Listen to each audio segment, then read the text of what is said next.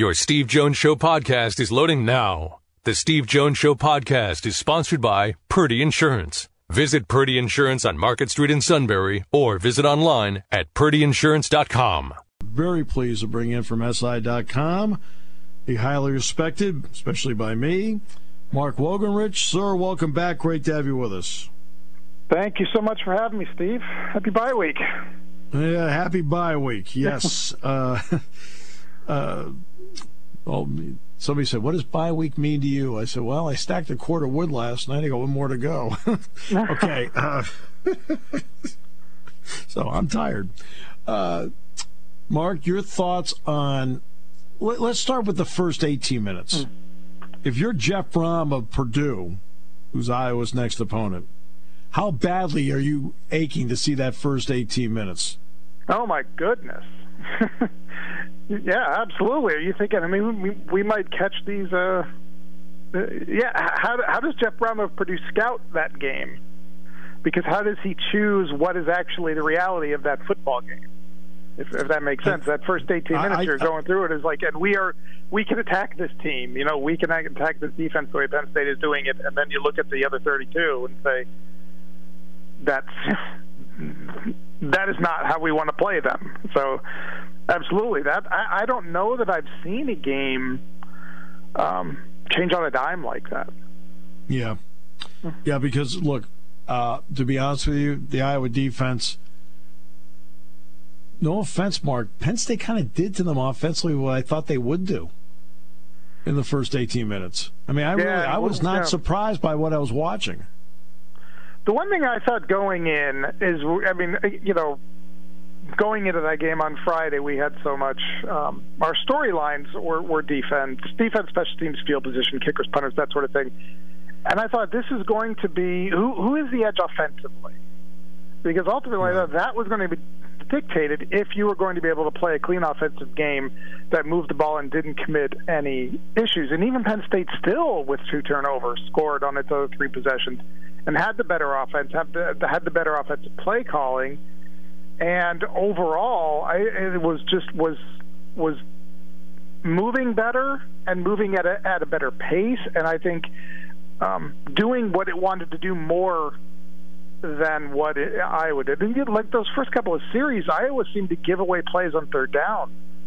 Yeah. Uh, to me, I, you know, threw a couple out of bounds. Um, Spencer Petras almost you know, uh, they were almost give up plays in a sense because of the, the, the pressure that Penn State's defense was was bringing. I don't think I don't think I'm alone. I, I know I'm not alone in thinking this, but that game continues as as it does with the help of Sean Clifford, and it doesn't. So I don't want to pick anything because I'm not. The, the, I don't want to be like that person. That well, if this, you know, if if this play doesn't happen, everything else is going to happen exactly the same way after that, which is never the case. Right. But I still think that sure. game is, is, a 14 point victory for Penn State right. if it continues on that same course. So then, after that happens, so that's 18 minutes down, still 42 to play. It felt like the next 42 minutes was played the way Kirk Ferentz was begging for it to be played mm-hmm. because he has spent most of his career winning that way. Is that fair? Oh, when you're yeah, absolutely. When Penn State's average starting field position, field position, I think on those ten Ta'Quan Roberson drives was the 16 yard line, and yeah. four, four, five inside the 10. Five inside the 10. Yeah. The the average drive start in the second quarter was the 13. The average drive start no. in the fourth quarter was the 13. No and then the last two obviously at eight, you know, at the eight yard line, the one at the two right. yard line. That's what, yeah, absolutely. He played it. Eh, there was no more. I think there was no more indication that he was playing the game that he wanted to play, and the fact that with two minutes left, he had his, you know, instruct his quarterback to take knees, make Penn State burn their final timeout, and punt from the 50, you know, from inside Penn State territory, from the 50 yard right. line, with a three point lead. They weren't up 10. They were not up two scores. I mean, Penn State, you know, with even with 40 seconds left, you know, what if the un, what if what if what if what if the unthinkable happened and uh, you know a, a, defender falls down, a receiver gets free, right. there's a pass interference, there's you know. Yep. you know, Ta'Quan Roberson completes a 25 yarder with a defender falling down, and then he gets hit, and then all of a sudden you're at the 50 yard line. Mm-hmm. You know, they were willing to. You know, he was still playing. I mean, that was kind of the, the quintessence of Kirk Ferentz football right there. Um, yep. That he had the belief, you know, absolutely that his punter and his defense were going to do it. Right. Uh, and again, it, like that part fell into place because his punter Taylor, let's give him credit, he kept knocking that ball down inside the 10, which was phenomenal work by him. Conversely, nobody talks about the job Stout did. Stout could have at yeah. least driving the thing out. I mean, I give him credit for that. But Penn State yeah. couldn't get. But Penn State couldn't get first downs. And I've used this example a couple of times. I want to know what you think of it, Mark. This kind of like is the essence in some ways of what happened. They start at the 25 after the field goal to make it 20 to 16. The first play is Noah Cain up the middle. Gets seven, almost eight yards on the play. So you got about second two, second and three. But on the outside, 25, 30 yards away from the play, one of the wideouts told the other wideout to move over a few feet to be in the right spot, and so he did. But in the process of doing it, was moving when the ball was snapped, and they got a false start, and now it's first and 15. No, exactly. That series I mean that ser- that whole series to me ultimately defined the game because of the false start issues. Yeah. Kirk Ferentz was able to take, except the um, the chop block penalty. That's a fourth yeah. down. Uh, yeah. I think under under a lot of other situations, maybe coaches are just like declining that, making them punt. Well, Kirk Ferentz says, "No, I'm going to turn you. It's going to be third and 25." Yeah. And your propensity is to make them third and 30. And you just yeah. you mentioned you mentioned Jordan Stout. The margin of error, you know, for Penn State at that point was zero, and then that's yeah. So at that point, your Jordan Stout punting from the end zone hits a 38 yarder. Not his best punt of the game. The next play, the, you know, the week before, how many times did James Franklin say play action during that week? I mean, on Tuesday, his, his you know his news conference on Tuesday, and he said we've got to be ready for play action, play action, play action. And yep, what was the first down play? I mean that yeah. their window was so it was so slim at that point where they were, and it was just you know that sequence of kind of like four plays in a row.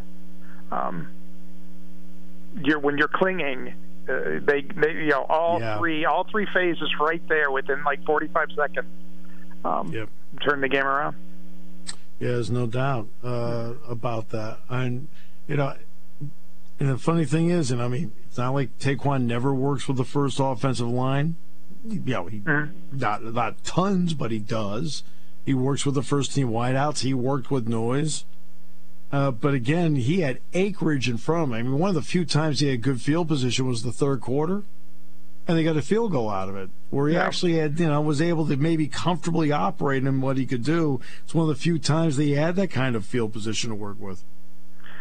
I think sometimes the expectation, coaches absolutely have it, and fans absolutely have it, but they have to know. I think coaches have on the back of their mind. Next man up, yeah, it it works. I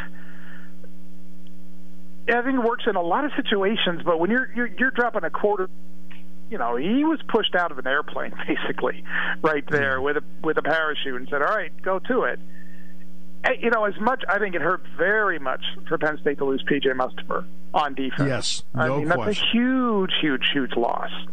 No um, question. But the guys behind, you know, Dvon Ellies and Tilly, and then he got hurt, uh, you know, and then Coziah Izzard, they were able to compensate better on defense. Um, yeah. Just I think just the nature of you know nature of the position, losing a nose tackle as opposed to putting a quarterback who has you know played a handful of snaps and thrown about ten passes in his career to drop him on the twenty yard line at, at Kinnick Stadium in that situation. Um, next man up, like I said, next man up is is um, it's it's a viable statement, but yes but man, it's just in reality, it's so it's so amazingly difficult, and and he, you know, what he had to what he had to, you know what he had to dodge and duck and go through there.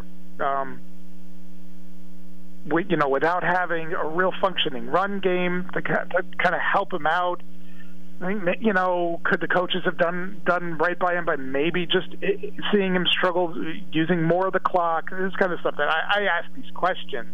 I'm not, yeah. you know, I, I don't know the answers to them because you know their game plan in, in trying to stick with Ta'Quan and stick with and stick with Ta'Quan in an offense that he knows, as well as yeah. you're trying to keep being that aggressive point. Could they have made other decisions? I don't. Yeah, that's a hindsight issue, but uh, you know, looking at in, in that in that moment, those are just all yeah. kinds of complicated things factoring in. Yeah, here, yeah, here's a here's one's a tough one because during a commercial break, Jack Ham and I debated this a bit. It was mm-hmm. right after Penn State uh, got the field goal in the third quarter, and they had a nice rhythm and they moved and they did some tempo on that, right? Yeah, and it worked. And, I mean, they got when right. he got a little, yeah, got a little uh, head start. He, he was moving the ball a little bit. And so Jack looked over at me and he says, he said, he said, "Do you think?" He said, "Maybe they had to milk the clock more." And I said, I said, technically, I said, I get exactly what you're saying. And then I pointed to the Iowa sideline. I said, and if you were them, what would you expect Penn State to do? And he said, I'd expect them to milk the clock. He said, I would, I wouldn't have expected tempo, and you could tell Iowa didn't expect tempo, and they and Penn State got a field goal out of it. So I mean, right, it's like right. there's that, there's that, there's that catch twenty two there, and then that that was a point where it worked. I mean, but now I understand the point of like, okay, the backups in the game milk the clock, the whole thing. Uh, but that's what I was expecting you to do.